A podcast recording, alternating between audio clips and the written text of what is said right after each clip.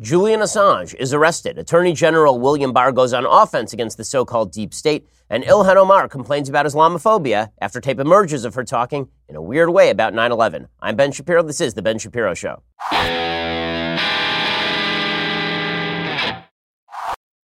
Wow, it is news overload today. I mean, just too much news happening in a very short period of time. Michael Avenatti, new indictments released against him. Apparently, he was stealing money from a paraplegic person hero of the resistance over there. I mean, just breaking news all the time. It's all insane. We'll get to all of it in just a second, but all the news may be stressing you out. Stress is a worldwide epidemic. We are working longer hours. We're inundated with the constant news cycle. We're more connected than ever. Well, that can easily affect our well being. And that's why we have partnered with Calm, the number one app to help you reduce your anxiety and stress and help you sleep better. More than 40 million people around the world have downloaded it. If you head over to calm.com slash Ben, you get 25% off a Calm premium subscription, which includes guided meditations on issues like anxiety, stress, and focus, including a brand new meditation each day.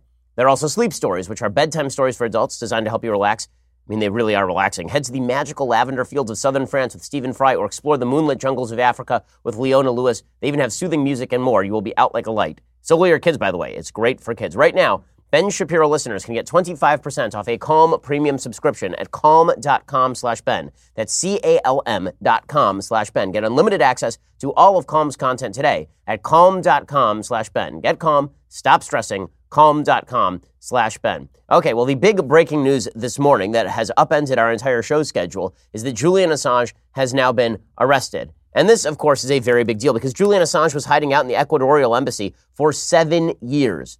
For seven years. And finally, he was pulled out of the embassy. His Ecuadorial, his immunity was, was removed from him, and they dragged him out of the Ecuadorian embassy in London. Now, the reality is that he had been a tool of the Russians for a very long time, according to the best intelligence sources. According to the UK Daily Mail, Julian Assange is facing up to 12 months in a British prison after he was found guilty of skipping bail to avoid being extradited to Sweden in 2012 to face allegations of rape and sexual assault. He finally appeared in court today after he was sensationally expelled from the Ecuadorian embassy in London, where he has been claiming political refuge for the past seven years. He is not a victim in any way. The guy was legitimately under indictment and then he skipped bail, and now he has been arrested. He's no more a victim than Roman Polanski would be a victim if he were arrested for having skipped skipped out on bail. A judge described Julian Assange's defense as laughable, and his behavior as that of a narcissist who cannot get beyond his own selfish interests. As the court heard, he tried to fight off arresting officers. That didn't go great for him. Ecuador's decision to revoke his political asylum this morning saw a diplomatic falling of dominoes, with British police then dragging him away in handcuffs to face charges related to the bail conditions he defied in 2012. In a sensational turn of events, he was then also charged by the United States government with conspiring with American whistleblower Chelsea Manning, it would have been Bradley Manning at the time, to break a password to a classified government computer in 2010. So they are charging Assange in the United States, not for the publication of material, which could theoretically be a First Amendment issue, but instead they are charging him for the violation of hacking statutes. So he hasn't violated the Espionage Act, according to the DOJ. He has violated hacking statutes. According to documents unsealed today, the charge relates to Assange's role in one of the largest compromises of classified information in U.S. history. He faces a maximum jail term of five years. He also faces a court hearing on May 2nd relating to his possible extradition to the United States to contest the computer hacking charges. The court heard today how Assange resisted arrest and tried to barge past officers in an attempt to return to his private room within the embassy when they introduced themselves at about 10 a.m., telling them this is unlawful. Ecuadorian President Lenin Moreno dramatically withdrew Assange's asylum status this morning, blaming his discourteous and aggressive behavior in continuing to work with WikiLeaks while housed at the embassy. And it's amazing how everybody's position on WikiLeaks absolutely reversed over the past six years, seven years, nine years. Originally, it was the right looking at WikiLeaks as an evil Russian front organization dedicated to spilling American military secrets and putting American lives in danger. That assessment, I think, was correct. And then, after WikiLeaks started dumping out DNC material, started dumping out John Podesta email, then you heard people on the right, some people, we won't name names, suggesting that WikiLeaks was suddenly good. That WikiLeaks was suddenly somebody, people who were worth listening to. They had valuable information to provide. Well, a couple things can be true at once. One, some of the information that you provide in document dumps is probably valuable information. Two, you can also be a tool of the Russians and one of the world's worst humans, and that apparently is Julian Assange. The arrest came 24 hours after WikiLeaks accused Ecuador of an extensive spying operation, adding that it assumed intel had been handed over to the administration of Donald Trump. So Ecuador, Assange basically bit the hand that fed him, and Ecuador was like, well, guess what? You have diplomatic immunity because you're in our embassy. Well, here's what we can do. And they just removed his diplomatic immunity.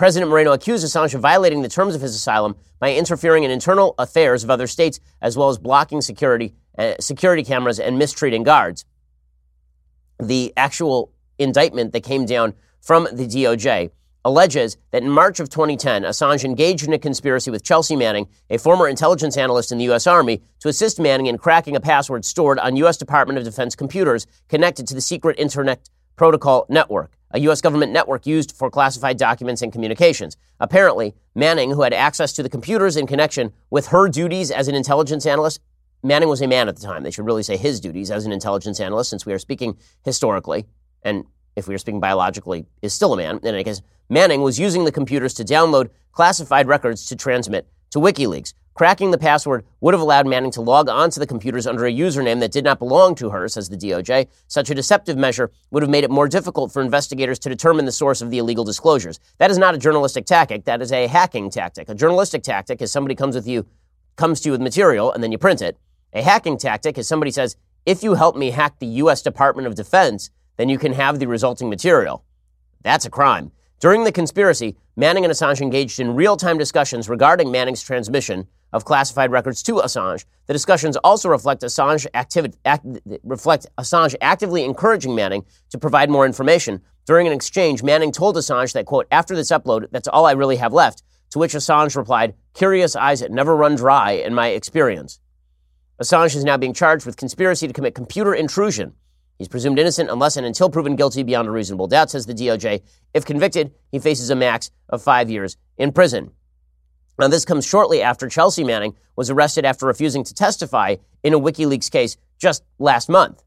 According to Business Insider, Manning was arrested in this would have been March 9th after she after she refu- reportedly refused to testify in front of a Virginia grand jury about her interactions with WikiLeaks and its founder Julian Assange. I found you in contempt. Judge Claude M. Hilton told Manning in a public ruling. He said Manning will be jailed either until you purge yourself or, in, or the end of the life of the grand jury. Manning said in a statement that she'd been summoned to appear before a secret grand jury on Wednesday. In response to each question, she said she answered, I object to that question and refuse to answer on the grounds that it is violation of my First, Fourth, and Sixth Amendment and other statutory rights. Well, that is not a reason to not testify in front of a grand jury. You have to plead the Fifth but Chelsea Manning has already been released from prison after being found guilty on charges like these. So there was no issue of being prosecuted. There was d- double jeopardy forbids that. So this was just Chelsea Manning refusing to testify. All of the substantive questions pertaining to my disclosures of information to the public in 2010, answers I provided in extensive testimony during my court martial in 2013. Her statement continued. In January, WikiLeaks said federal prosecutors were working to get witnesses to testify against Assange in secret criminal proceedings being conducted by the Trump administration. Manning told reporters, I don't believe in the grand jury process. I don't believe in the secrecy of this. Manning now believes in jail because that's where Chelsea Manning currently is. So, just as a reminder, everybody has been wrong about WikiLeaks at least once. And when I say everybody, I don't mean everybody. Some of us were saying that WikiLeaks was a terrible organization consistently for years. But in the middle of the 2016 election, Suddenly, Julian Assange began appearing on mainline conservative television shows, talking about why it was important to release all the Hillary Clinton documentation. Suddenly, Assange went from being a figure of scorn and disgrace to being a figure who ought to be lauded as a figure of truth telling. If your view of Julian Assange changed because of the nature of the material that he was revealing, as opposed to the methods used in gathering that material or the lives put in danger because of the release of that material, then you are a hack. Okay, you are a hack. If you went from Julian Assange as a villain to Julian Assange as a hero and now back to Julian Assange as a villain, the whiplash must be just incredible for you. And if you went from Julian Assange as a hero to Julian Assange as a villain, that whiplash must hurt pretty hard, pretty, pretty well too. Because the fact is, we've known what we've needed to know about Julian Assange on a root level since 2011. Commentary Magazine had a piece in at that time by Jonathan Foreman talking about what exactly Julian Assange had done, and it's worth reading. As late as 2008, WikiLeaks was insisting on its website that it was completely neutral, a conduit for information, and that would crowdsource its analysis in the way that Wikipedia, the online encyclopedia written entirely by unpaid volunteers, allows public contributions to its entry, says commentary. There was little reason to suspect that WikiLeaks had a special animus against the United States. In the first three years of its existence, Wiki- Wikipedia, WikiLeaks, received and published hitherto secret documents concerning a wide variety of entities around the world. These included a confidential investigation by Kroll Associates of official corruption in Kenya, UN documents concerning sexual abuse by the organization's peacekeepers in the Congo, the tax returns of movie star turned tax refusenik Wesley Snipes, and private emails stolen from Sarah Palin and Holocaust denier David Irving. Bigger fish included the communications of a Swiss bank allegedly engaged in money laundering and secret materials from the Church of Scientology. During those three years, WikiLeaks also published a manual of standard operating procedures of the Gitmo detention facility. That release was intended to be embarrassing, but it had arguably been of benefit to the U.S. military because it showed that our procedures were pretty good. But that was before collateral murder. In 2010, the focus of WikiLeaks turned directly and exclusively to the U.S. government and its conduct since September 11th. In the summer, it released the so-called war logs, nearly half a million internal Defense Department documents concerning the wars in Iraq and Afghanistan. That was followed in November by the publication of the State Department cables. Indeed, so focused was WikiLeaks on these caches, it became all but impossible to access earlier postings on other subjects or even submit new ones. This may well be because mega leaks, as Assange calls them, naturally take precedence over smaller ones. On the other hand, it is possible that America was Assange's target all along, and that his organization's earlier, more wide ranging activities were designed to build its credibility and create a false impression of neutrality and objectivity before it went to war with the United States government. The closer one examines Assange's various pronouncements, the more it looks like someone who might engage in dissimulation in order to mask a secret agenda. The circumstantial evidence for this includes the disillusionment and departure of key WikiLeaks team members in September of 2010. So, what exactly did Assange do? Well, he ignored the Department of Defense's request, the U.S. government's request, the State Department's request to redact material that could put Americans in direct path of harm. I'll give you some more information about the entire Assange debacle in just one second. First, let's talk about something fun. With 23andMe's Health and Ancestry Service Kit, you can explore 125 plus personalized genetic reports that could reveal the link between your DNA and your health, traits, and more, including your chances of developing certain diseases. 23andMe recently released their newest health report on type 2 diabetes, which, like, which tells you your genetic likelihood for developing the disease and gives you personalized results and tools that could help with prevention. Diabetes is a growing public health challenge in the United States. Obviously, one in three adults in the United States has prediabetes, but 90% of people with prediabetes don't actually know they have it. Type 2 diabetes is, is influenced by genetics. It's not just lifestyle or weight or sugar consumption or something. Type 2 diabetes is a condition that typically develops as we get older.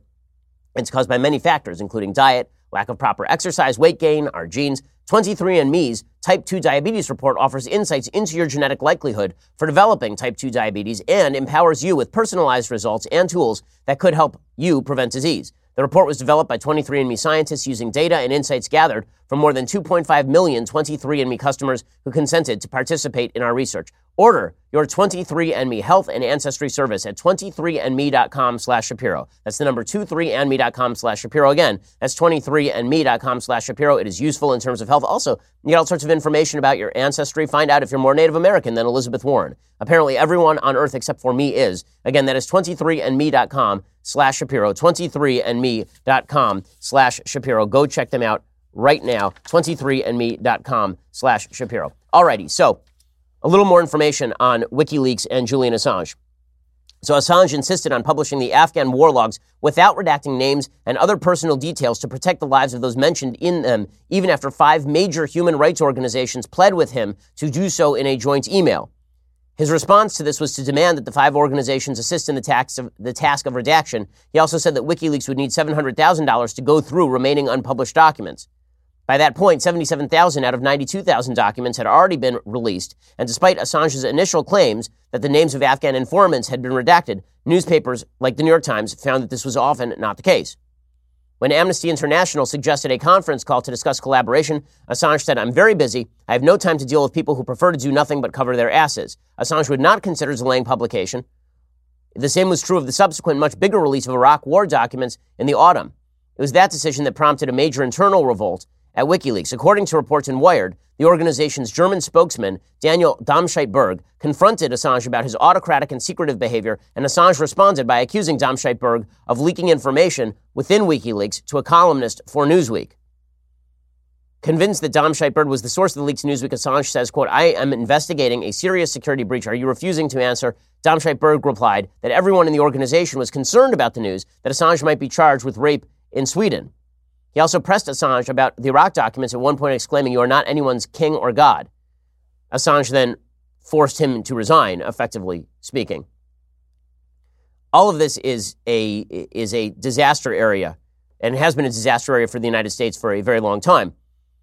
As this commentary magazine article points out, the idea that Assange is engaged in a campaign against the United States is supported by a 2008 leak that had little or no justification on the grounds of transparency in the interest of the public a classified 2004 report that included details of the workings of the U.S. Army's Warlock system for jamming the homemade bombs called IEDs set off by cell phone or radio transmitter. The report concerned the problematic way the jammers interfered with regular military communications, but its publication ensured that anyone anywhere in the world who wanted to figure out how to defeat the Warlock now had the means to do so. WikiLeaks defenders said that there was no reason not to publish, but the State Department and the Defense Department said why are you publishing all of this stuff? It's a mistake and it's going to put people in danger. His, his fans have suggested that Assange was, in fact, doing a, a world of good by releasing all of this material, but Assange, in fact, was doing tremendous damage to innocent people by releasing all of these documents. The, via, uh, via I mean, it's, it's he was allowing persecution of people who were coordinating with the United States government to fight the Taliban in Afghanistan. That's some pretty bad stuff. That's some pretty bad stuff. I mean, even The Nation came out against him in 2016, talking about how he was undermining he was undermining dissenters in foreign countries. It's pretty terrible. It's pretty terrible stuff. Julian Assange and WikiLeaks have have engaged in really, really bad activity. So it is a good thing for the world that Assange was arrested today. It's a good thing. Boston University uh, there's a, a fellow named Paul Hare who teaches over at Boston University. He's a, Britain's former ambassador to Cuba. He says when Edward Snowden thinks you have a big mouth, you may have a problem. Former NSA whistleblower Snowden has criticized WikiLeaks for failing to redact sensitive information even in the hacked DNC emails, allowing credit card and social security numbers of party donors and guests to tumble into public view. And this has been going on for years. So, all the people who are out there today defending Julian Assange, who acted as essentially a front for the Russian government. It, it, again, if you were wildly inconsistent on this issue, I think that you have some looking in the mirror to be done. Okay, meanwhile, major controversy has broken out on the Hill. Attorney General William Barr has gone on offense against the so called deep state. He didn't use that term, but that is the term that is being used in the press today. He is suggesting that there needs to be a full investigation of the outset and conduct of the Trump Russia collusion investigation. So he was testifying on the Hill yesterday, and he asked some questions. He said, he, he was asked, first of all, whether he thought spying against the Trump campaign had happened. He said, yes, I do think spying against the Trump campaign happened. This has been the, the quote that has driven a thousand think pieces right here. I think spying on a political campaign is a big deal. It's a big deal. I think it's important to look at that. And I'm not just I'm not talking about the FBI uh, necessarily, but intelligence agencies more broadly. So you're not you're not suggesting though that spying occurred. I guess you could. I, I think there's spying did occur. Yes, I think spying did occur. Well, obviously, he is correct about that. Spying, in the generic sense, did occur. I mean, there was surveillance against Carter Page, including retroactive surveillance of his emails, presumably. There was also spying on George Papadopoulos via use of human informants. The question, as Barr makes clear, is that the surveillance could have been proper or could have been improper, and he doesn't know the answer to that. So here's Barr explaining. What I mean is, we need to find out whether this was improper surveillance or whether this was proper surveillance. I just want to make it clear looking, thinking back on all the different colloquies here that I am not saying that improper surveillance occurred. I'm saying that I am concerned about it and looking into it. That's all. Okay, so That, of course, is true, but that has driven people up a wall. That has driven people absolutely up a wall, despite the fact there's an ongoing investigation into exactly these questions already. As we mentioned yesterday on the radio show, Justice Department Inspector General Michael Horowitz is already investigating possible abuse of the Foreign Intelligence Surveillance Act by the Justice Department and the FBI. According to William Barr, during a House Appropriations Subcommittee hearing on the Justice Department's budget proposal, Barr explained that the Office of the Inspector General has a pending investigation of the FISA process in the Russia investigation. He says that this will be complete by May or June. And you can see the panic beginning to break out in Democratic circles. Oh no.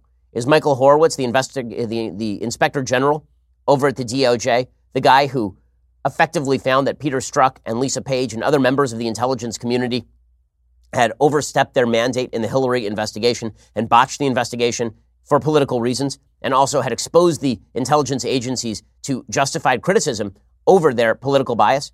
Is that guy now going to turn his eyes to the conduct of the Trump Russia investigation because that could have some dire effects, particularly for some people who are involved in that investigation. Because it's not just a question of how that investigation was begun. Maybe it was begun under good auspices. Maybe George Papadopoulos was suspicious, and thus they decided they needed to look into him. Let's even assume that the FISA warrant against Carter Page was good, although that's a lot more doubtful, especially if the intelligence agencies knew that the Steele dossier, which was used as a strong basis for that FISA warrant, was a bunch of nonsense. But there's another side to that investigation, and that is all of the leaks that were coming out of the Obama administration about the progress of the Trump Russia investigation. Some of those leaks have been traced to people like James Clapper. Clapper, of course, the former head of Obama's CIA. All of this has also been traced back to a lot of the bias that was present at the top levels of the intelligence committee, people like John Brennan over at the CIA. No wonder John Brennan seems to be running scared. He was on MSNBC last night. He says, well, Barr, you know, he just sounded like a personal lawyer for Trump. Unfortunately, I think over the past several weeks, I've been very disappointed in Attorney General Barr. I had higher expectations for him. He shaped the narrative after the Mueller report. He, in fact, uh, then also had this testimony today that I think was very carefully uh, nuanced as a way to try to support the uh, Donald Trump's uh, positions. So he acted more like the, a personal lawyer for Donald Trump today rather than the Attorney General. Okay, he can say that, and it's and, and he can believe that. And you can hear the media repeating this. There is something deeply ironic about a media that was firmly convinced that Robert Mueller was going to find President Trump guilty of collusion. Uh, a media that was, that was hanging on every word from the intel community and from the DOJ and the Mueller investigation and the FBI when it came to the collusion report. And suddenly they are really uncurious about exactly who started this investigation, how it got started, the conduct of the investigation. Suddenly all that stuff is deeply boring to them. I wonder why. I wonder why.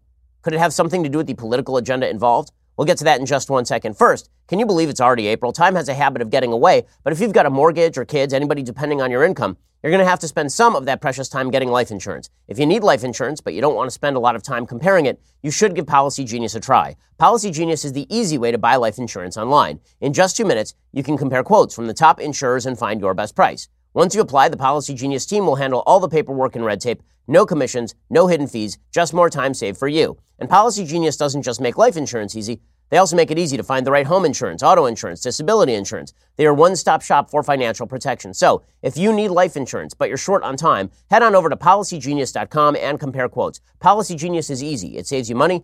Not to belabor the point, but it's fast. Policy Genius. Spend less time comparing life insurance, more time doing literally anything else. Be an adult, go get your life insurance, make sure your family is taken care of. It's not going to take you very long because you're using Policy Genius, which means that you can do it quickly, you can get the best price on this stuff, and it's not just life insurance, it's other forms of insurance too. Be responsible. Go check it out. PolicyGenius.com, PolicyGenius.com. All right, so as I say, the media, wildly uncurious about the allegations by William Barr that spying that may have been prop, improper may have occurred during the 2016 election cycle and beyond against Team Trump. The media are united in their disdain for such statements, whereas they were perfectly happy to take all of the advice they could from politically motivated actors like James Comey and John Brennan and James Clapper and all these people who suggested they had inside information and knowledge that collusion occurred. They were perfectly happy to push that propaganda out there day after day, and it didn't turn out to be true.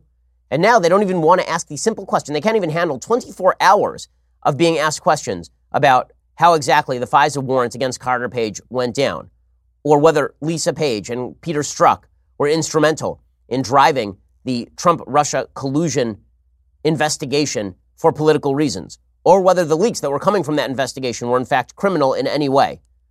They're, they're so uncurious. Here's Chuck Todd being deeply uncurious. It doesn't matter what the truth is, does it? I mean, I hate to say this now, but that's the whole point.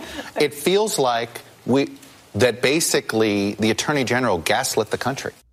So he, amazing how he's happy to say that this attorney general gaslit the country, but Loretta Lynch, man, you know that lady was just, she was wonderful. Eric Holder, who called himself a wingman for President Obama and was held in contempt by Congress, that guy was great. But William Barr, he's gaslighting the country when he says these people were spied on.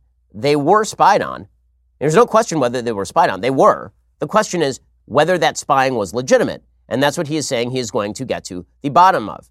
Andrew McCarthy has a piece over at FoxNews.com today talking about this. He says in his testimony on Wednesday before a Senate Appropriations Committee subcommittee, Attorney General William Barr made statements that were so clearly correct they should be no more controversial than asserting that the sky is blue. The fact that they are causing consternation is what should alarm people. Barr told senators, I think spying did occur. The question, Barr elaborated, is whether it was adequately predicated because spying on a political campaign is a big deal. We should long ago have known what the rationale was. You know as surely as you're reading this that if an incumbent Republican administration had greenlit a DOJ and FBI investigation of the Democratic Party's presidential campaign, we would already be fully informed about what triggered the investigation. Democrats would have been unified in demanding it. The media would have echoed those demands in an endless loop, and if there'd been an abuse of power, all the pertinent heads would by now have rolled. Instead, we're dealing with the Obama administration directing an investigation of the campaign of Donald Trump.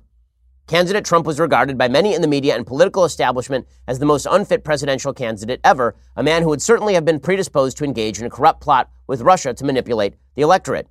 For more than two years, that has been the dominant narrative, says Andrew McCarthy. As a result, many in the media, Democrats, even many Republicans, have ignored claims of political spying, even as the evidence that it took place mounted, indeed mounted to the point that whether spying occurred is no longer contestable. The narrative has now shifted to the claim that the target of the spying was not Trump himself, but rather a few bad apples working in his campaign. So here's what McCarthy says. He says there is a presumption in this country against the exploitation of law enforcement and intelligence authorities for political purposes, and in particular against political spying. But a presumption is not an unbreakable rule. If there were real evidence that the opposition party's presidential nominee was conspiring with a foreign power to commit crimes, especially espionage to influence the campaign, the incumbent administration would have an obligation to investigate and to take appropriate action. What is appropriate is dictated by the circumstances. This is a much misunderstood principle. The fact that the opening of an investigation may be justifiable does not by itself justify all investigative tactics that might be used. And this is correct.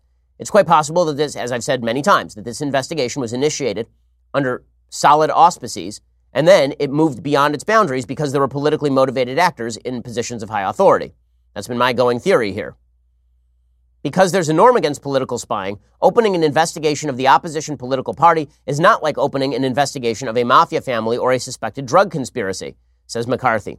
An investigation of a political campaign should not be opened unless there is significant evidence of wrongdoing.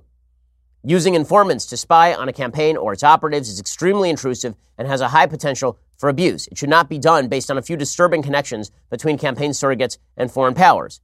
Moreover, if spying is to be conducted under the Foreign Intelligence Surveillance Act, FISA must be followed. To conduct FISA surveillance of an American citizen suspected of being an agent of a foreign power, there must be probable cause that the American citizen is knowingly, not unwittingly, engaged in clandestine activities on behalf of the foreign power. So he, he continues along these lines, and, and this is this is correct. I mean, he, he's making the case that the Attorney General is right to press for these answers and that he has not said anything wrong. But the media and the Democrats are going crazy over this. How dare William Barr suggest that maybe something was wrong in this investigation or that anything went wrong, even though we already know something went wrong? Okay, we actually already know that something happened here. The prioritization of the Trump Russia collusion investigation over the Hillary Clinton investigation was already found by Michael Horowitz's IG report from the DOJ. Michael Horowitz's report found that Peter Strzok and Lisa Page decided to prioritize, they decided to push forward the Trump Russia investigation at the expense of the Hillary investigation. It ended up hurting Hillary because the information that was on Anthony Weiner's server, they knew about that a month before they announced it, but they put it on the back burner because they didn't think it was important, whereas they thought the Trump Russia stuff was deeply important.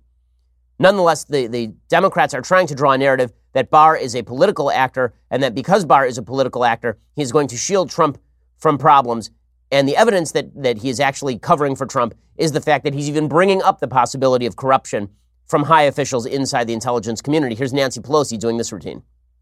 The chief law enforcement officer of our country is going off the rails yesterday and today.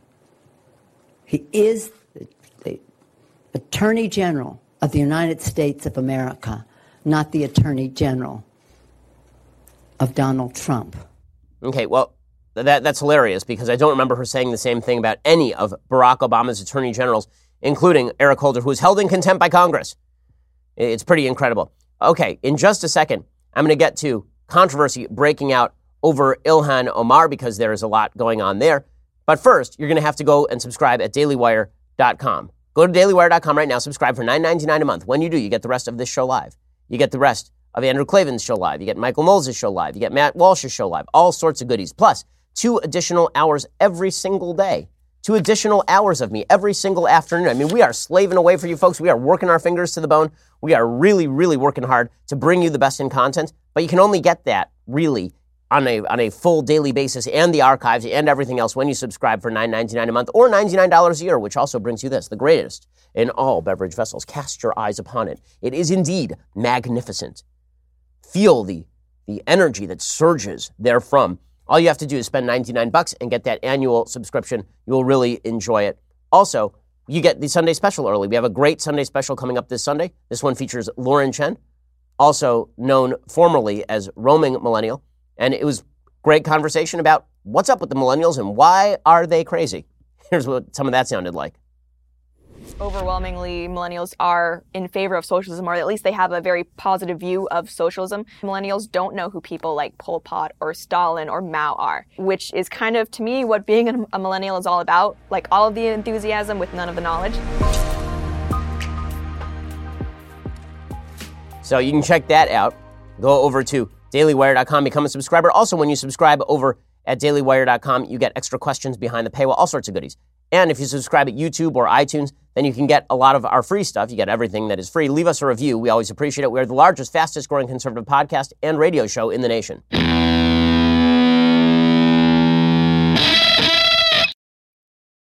So, some big controversy breaking out now over Ilhan Omar, who continues to just be a nightmare for Democrats. She's a nightmare for Democrats because she says terrible things on a fairly regular basis. Well, one of the terrible things that she has said in the last few weeks, she spoke at a, an event for the Council on American Islamic Relations. Now, it is important to note that the Council on American Islamic Relations is not, in fact, a moderate or reform Muslim group. The Council on American Islamic Relations was named as a co conspirator, as an unindicted co conspirator in the Holy Land Foundation trial. The Holy Land Foundation was a front group for raising money for Hamas. CAIR was founded in 1994. It was not founded after 9 11. It was founded specifically to beat back, supposedly, all of the Islamophobia that was so prevalent in the United States. Well, Ilhan Omar, in the midst, it, it's a deeply anti anti Israel group. Obviously, they, they have many anti Semitic connections. They have connections to terror groups, at least in terms of the personnel who have shuttled between various groups. In any case, Ilhan Omar spoke at an event for CAIR just a few weeks back and when she spoke at this event, she was in the middle of allegations of anti Semitism because she has repeatedly said brutally anti Semitic things. Well, in the middle of her speech, she was talking about how it was that all Muslims in the United States had been blamed for the actions of a few Muslims on 9 11, but the way she spoke about it raised some hackles, and for pretty good reason. CAIR was founded after 9 11 because they recognized that some people did something and that all of us were starting to lose access to our civil liberties. Okay, some people did something. Some people did something. So that description has raised some hackles because 9 11 wasn't some people did something. 9 11 was a vicious terrorist attack, the worst terrorist attack in the history of the United States by a huge margin. It was the worst, it was the worst attack on the United States since Pearl Harbor. And it wasn't just some people did something. Now, her defenders are saying, well, what she's trying to do there is she's trying to contrast some people did something, then all of us were blamed. Except that what she said there was that some people did, it wasn't a, ter- a horrible terrorist attack occurred on American soil and then they blamed us. It was some people did something. Is this dismissive language with regard to terrorism. And unfortunately, that fits in with her record with regard to how she has treated terrorism in the past. Representative Ilhan Omar, I mean, she recommended lightness in sentencing for ISIS recruits from Minnesota back in 2016. Now, Omar has been suggesting over and over and over again that anyone who rips her on this stuff is, is, is an Islamophobe. But this has nothing to do, in my view, with mainstream Islam or Islam generally. This has to do with her being a bad person who spends an awful lot of time defending terrorists on the grounds that their ideology may not be wrong, it's just their action that is wrong. Here is the, here's where I get that. So she wrote this letter back in 2016 to a judge on the basis of a, uh, of a sentencing that was taking place of nine defendants who had been convicted of trying to join ISIS. And here is what she wrote to this judge in November of 2016. She was already a state representative in Minnesota. Quote, as you undoubtedly deliberate with great caution the sentencing of nine recently convicted Somali American men, I bring to your attention the ramifications of sentencing young men who made a consequential mistake to decades in federal prison. So it's a consequential mistake to join ISIS. Weird mistake. Weird. I mean, this isn't somebody getting caught up in a drug bust. You were trying to join ISIS. She says, Society will have no expectations of the then to be 50 or 60 year olds released prisoners if they serve a couple of decades in prison. It will view them with distrust and revulsion. Such punitive measures not only lack efficacy, they inevitably create an environment in which extremism can flourish. Aligning with the presupposition of terrorist recruitment, Americans do not accept you and continue to trivialize your value. Instead of being a nobody, be a martyr. In other words, if we punish terrorists, then terrorists are going to crop up because they will rightfully be be feeling that America has marginalized them. And she makes this absolutely clear in the rest of the letter. She says, the best deterrent to fanaticism is a system of compassion. We must alter our attitude and approach. If we truly want to affect change, we should refocus our efforts on inclusion and rehabilitation. Here is the key sentence. A long-term prison sentence for one who chose violence to combat direct marginalization is a statement that our justice system misunderstands the guilty. So, in other words, the big problem for terrorists is that they choose violence. But really, they're victims. Really, they're victims of direct marginalization in the United States. And so they really shouldn't go to prison. I mean, they made a bad choice about the whole violence and joining ISIS thing. But as far as their general perspective is about being marginalized, not only are they right, they're even more right if you sentence them to prison. So it's a catch 22. If somebody tries to join ISIS, that's because they were marginalized. But if you arrest them and send them to prison, you're marginalizing them, which makes them want to join ISIS. The desire to commit violence is not inherent to people, says Ilhan Omar back in this 2016 letter. It is the consequences of systematic alienation. People seek violent solutions where the process established for enacting guilt is inaccessible to them. So, in other words, people are marginalized, people are cast out, and then they want to kill Americans. Fueled by disaffection, turn to malice. If the guilty were willing to kill and be killed fighting perceived injustice, imagine the consequence of them hearing, I believe you can be rehabilitated. I want you to become part of my community, and together we will thrive. So release these people from prison so that you are treating them with kindness, and then they will all be better off. Now, this is why I say this has nothing to do with Ilhan Omar and Islam per se. This has much more to do with Ilhan Omar being a radical leftist, because Barack Obama says very much the same thing in the introduction to Dreams from My Father. In Dreams from My Father, I pointed this out when, when the book came out. In Dreams for My, or when he ran for president, in Dreams for My Father, Barack Obama says that he has seen the despair on the faces of people ranging from the south side of Chicago to people in, in Jakarta, Indonesia, and it comes from the same source, namely marginalization. If we stop marginalizing people, they'll stop being terrorists. That's a perverse view of what drives terrorism. Ideology drives terrorism. There are a lot of dispossessed people in the United States. They're not going and trying to join ISIS.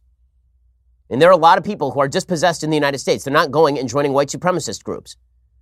The notion that marginalization is an excuse or a justification for joining a terrorist group is pretty perverse.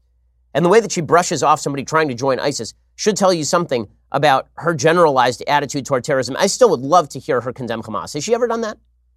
Has she ever actually condemned Hamas? I don't know. I'll have to check that out.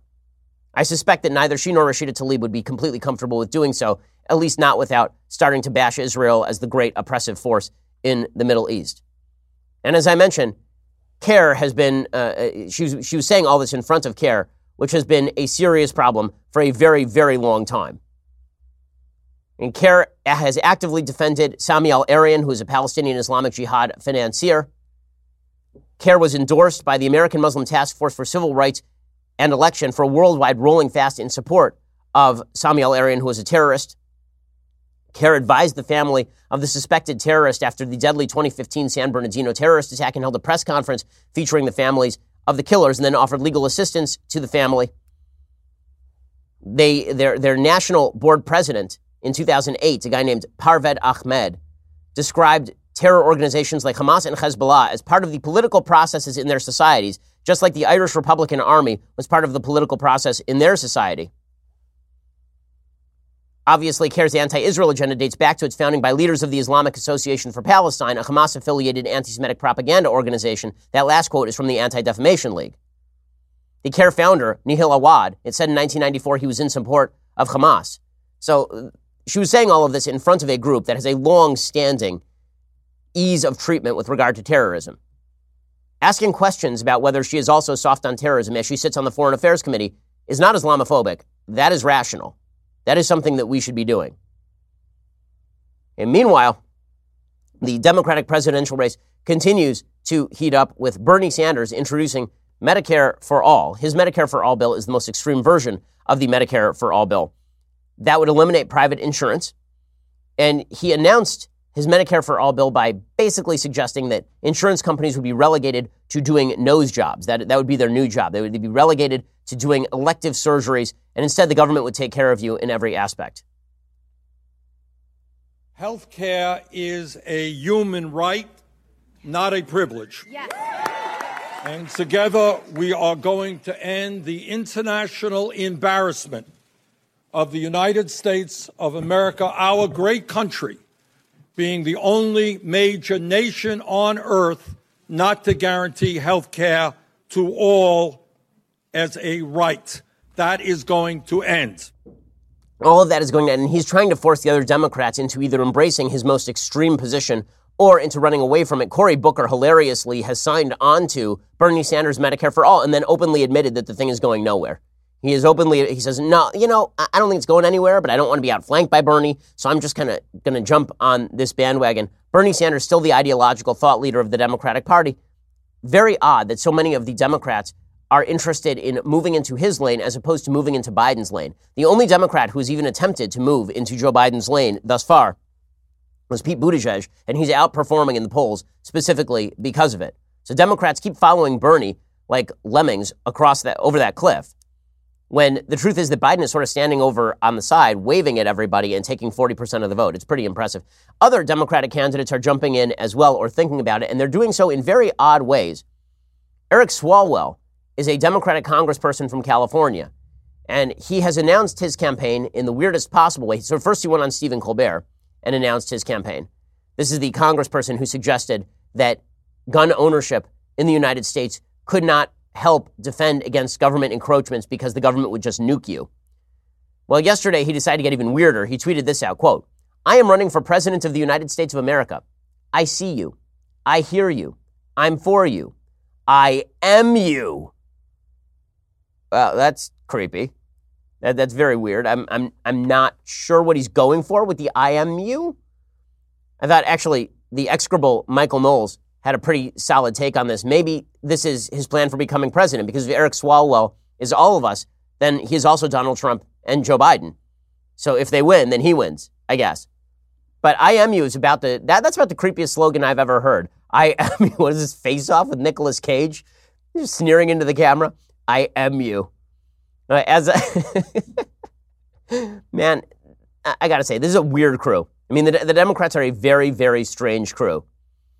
I, they should all, I think, create slogans that are based on this simple premise. This sort of I. So Eric Swalwell's slogan could be "I am you," and then Kirsten Gillibrand's could be "I am who," and then you could have, and then you could have Joe Biden's slogan "I'm behind you," and maybe maybe Cory Booker's slogan could be "I am Spartacus." I feel like that would probably be good. That wasn't actually the weirdest presidential move of the day, believe it or not. Terry McAuliffe, the former governor of Virginia and Clintonista he put out a tweet that makes no sense at all. It is a picture of, I have been informed, a crab sitting atop the head of an alligator. And the crab is labeled Terry McAuliffe, and the alligator is labeled Donald Trump. And I guess this is supposed to be an anti Trump meme, but all I'm getting from it is that Terry McAuliffe is going to team up with Donald Trump to create the most amazing biological transformer ever the crab gator. Alexandra Petri over at the Washington Post, no right winger, tweeted out, tweeted out, Donald Trump wears me as a hat is a bold, it's a bold campaign slogan, but I guess you can go there. So that's that's exciting stuff. The Democrats, uh, I, I, just got to say, I, I think that their their shocking lack of ability to capitalize on a rich political situation for them is pretty astounding. It's pretty astounding. The good news for them is they all know that the media is going to defend them no matter what. I mean, they can be as bad at this as possible, and the media will. St- I mean, Eric Swalwell appeared on Stephen Colbert, who, by the way, is awful. Quick note on Stephen Colbert: he spent last night trying to rehabilitate Ilhan Omar for anti-Semitism. I don't remember him trying to do this with Steve King on white nationalism, or for that matter, Donald Trump on the Mexican border. But here he was trying to rehabilitate an open anti-Semite. I'm glad that our late night television hosts have their priorities in order. You were criticized for saying some things that uh, some people on the right specifically, but also some Democrats, saw as being possibly anti Semitic. Mm. You got some support from uh, some people. I think Glenn Greenwald might have tweeted in support to you, and you tweeted back to him that the attacks on you were all about the Benjamins, meaning AIPAC and a lobbyist for the state of Israel. By saying that, you were accused of anti Semitism again. Um, what does it you then apologized at the insistence of Nancy Pelosi. So it's not just Republicans who had problems with what you had said or done, it was also some Democrats. What was that process like? What was that like to um, be a cudgel like that, being used as a political cudgel my right God. when you began your service? Oh my God. What was it like being used as a political cudgel? You just told a story about an anti Semite who kept doubling down on anti Semitism. And your question is, what was it like being used as a cudgel like that? How about why did you say these anti Semitic things, lady? How about you said a bunch of anti Semitic stuff? That's bad. How about why did you say some people did something about 9 11? There seem like some serious questions to be asked here. Between Newsweek magazine putting out a cover suggesting that she was changing the conversation about Israel and Stephen Colbert asking her how rough it was to be an anti Semite. My goodness, the media doing yeoman's work these days. Okay, time for some things I like and then some things that I hate. So, things that I like today. You know, every so often you got to take a break from the from the cares of the day and read some sports. I'm big on sports books.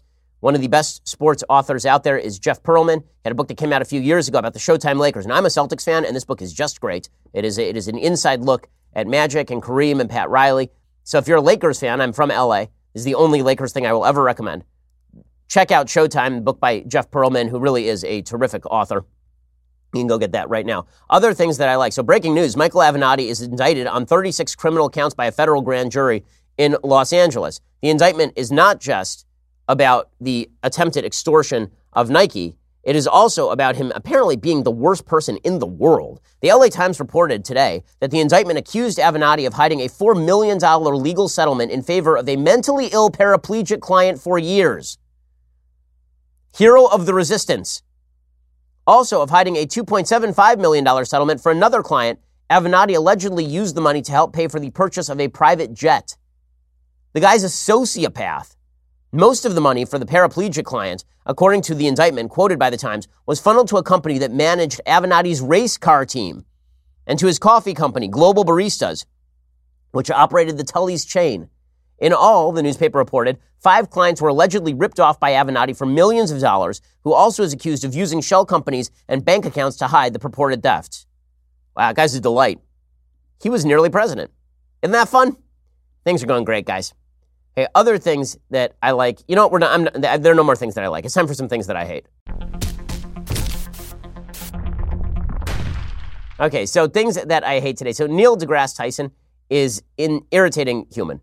Uh, he is tendentious and he is sneering and he is annoying and he makes everything worse. Neil deGrasse Tyson spends a lot of his time basically pretending to be the voice. I mean, this is a guy who seriously proposed that there be a country called Rationalia where we just use reason to govern ourselves.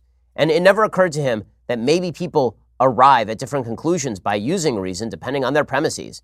He's that type of person who he knows all the things, all the things. So yesterday he tweeted out regarding the first ever image of a supermassive black hole.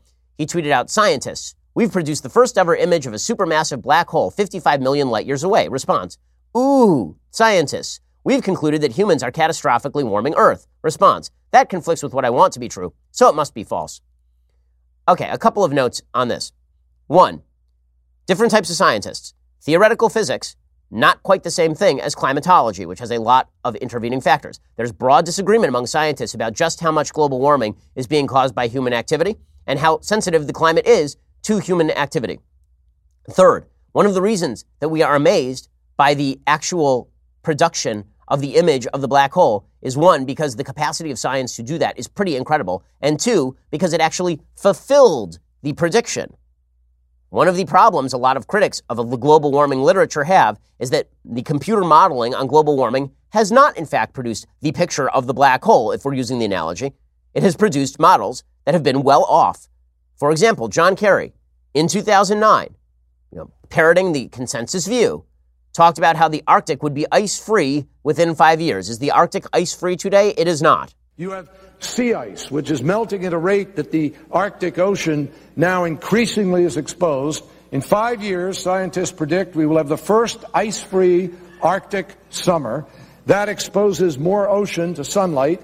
Ocean is dark. It consumes more of the heat from the sunlight, which then accelerates the rate of, of, the, of the melting and warming rather than the ice sheet and the snow that used to reflect it back up into the atmosphere. There is truth to the fact that the Arctic, the, the, the Arctic ice is in fact melting. That's true. But it was not gone by 2014. They keep pushing the estimates out. So that's not to say that global warming data is all false or that global warming isn't taking place or that global warming isn't human caused. It is to say there's a lot more uncertainty about how much of that is preventable, what has to be done, how much of it is happening.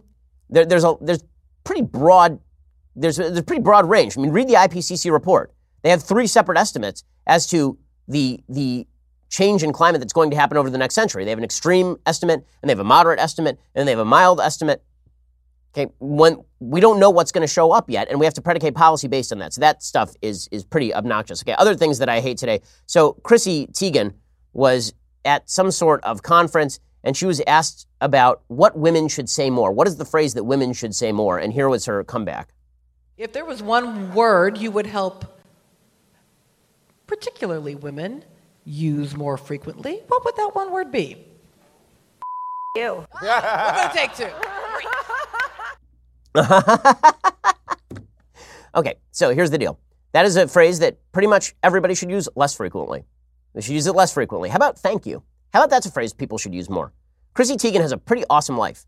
She's a pretty great life. Now, there are times when women should say that to, to men, when they are sexually harassed or abused, when men do bad things to them, when people generally do bad things to you.